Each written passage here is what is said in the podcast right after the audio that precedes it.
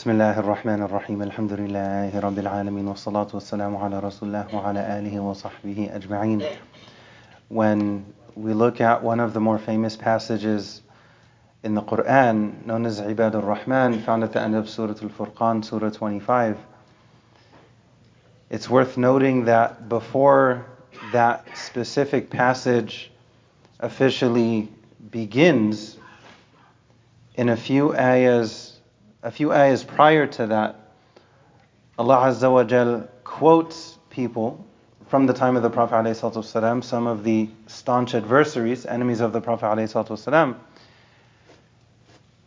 when they were told about prostrating to Allah, doing sajda to Ar-Rahman, the most merciful, their response was, قَالُوا وَمَا الرَّحْمَنِ And you know, what is Ar-Rahman? Who is Ar-Rahman? They were giving this response to show, to clearly indicate that they didn't believe in Allah as Ar-Rahman. They didn't believe in this attribute of Allah Azza wa Jal, this name of Allah Azza wa Jal.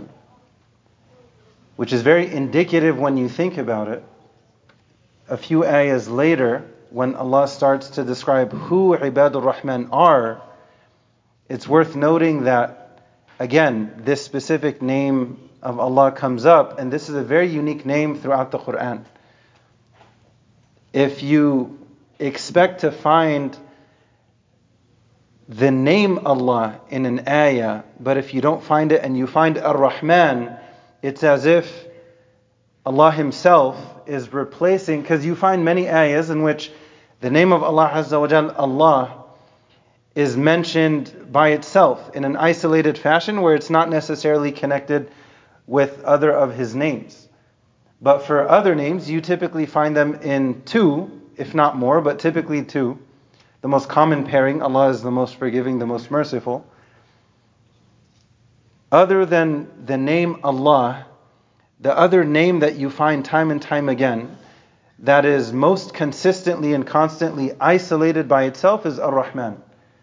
So within that pattern, that general pattern, there's a lot that we can learn from that within ourselves, regarding ourselves, regarding our kids, how we treat our kids, how we teach them about Islam.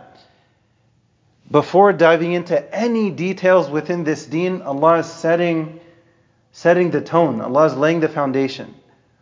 Before you get to anything else, connect with His name, Ar Rahman and to reflect on how can, within my capacity, how can I benefit from that name? And then how can I live that name? Because when we learn about the names of Allah Azza wa Jal, it's not, it's not just information for the mu'min, for the believer. The information is supposed to sink from the mind, from the ears into the heart, and go from information to transformation. There's supposed to be that healthy connection. That's what's supposed to happen. Before getting into any details regarding our deen, regarding Islam, any difference of opinion, any, any of the branches, root number one, priority number one, before anything else, any details, any depth regarding anything, step one before anything else, to connect with Ar Rahman, to connect with this name Ar Rahman. Ar Rahman emphasizes Allah's mercy for all of His creation, especially in this life.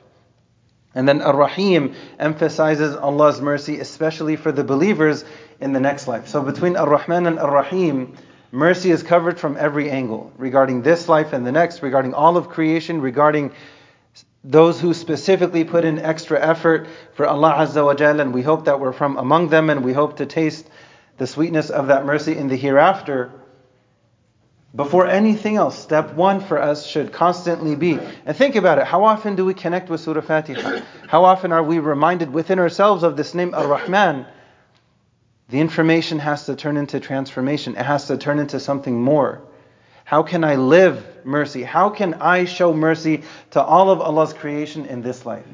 If I do that, then I hope to be from among those who receive Allah's special mercy in the next life. So you notice a stark contrast. There are those who said, قَالُوا وَمَا الرَّحْمَنِ Completely rejecting this con- concept of Allah being the most merciful, rejecting that name of Allah Azza wa Jal. That's on one extreme. And then you have the other side of the spectrum, those who understand and believe in that name. And then what does Allah mention after that in the dozen ayahs after that? One action item after another.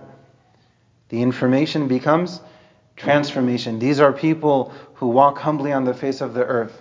They value prayer, they value sajda, they ask Allah for forgiveness and protection, they give charity, they avoid major sins. If they fall into them, they do tawbah, they make dua, they avoid bearing false witness. Allah mentions all these action items.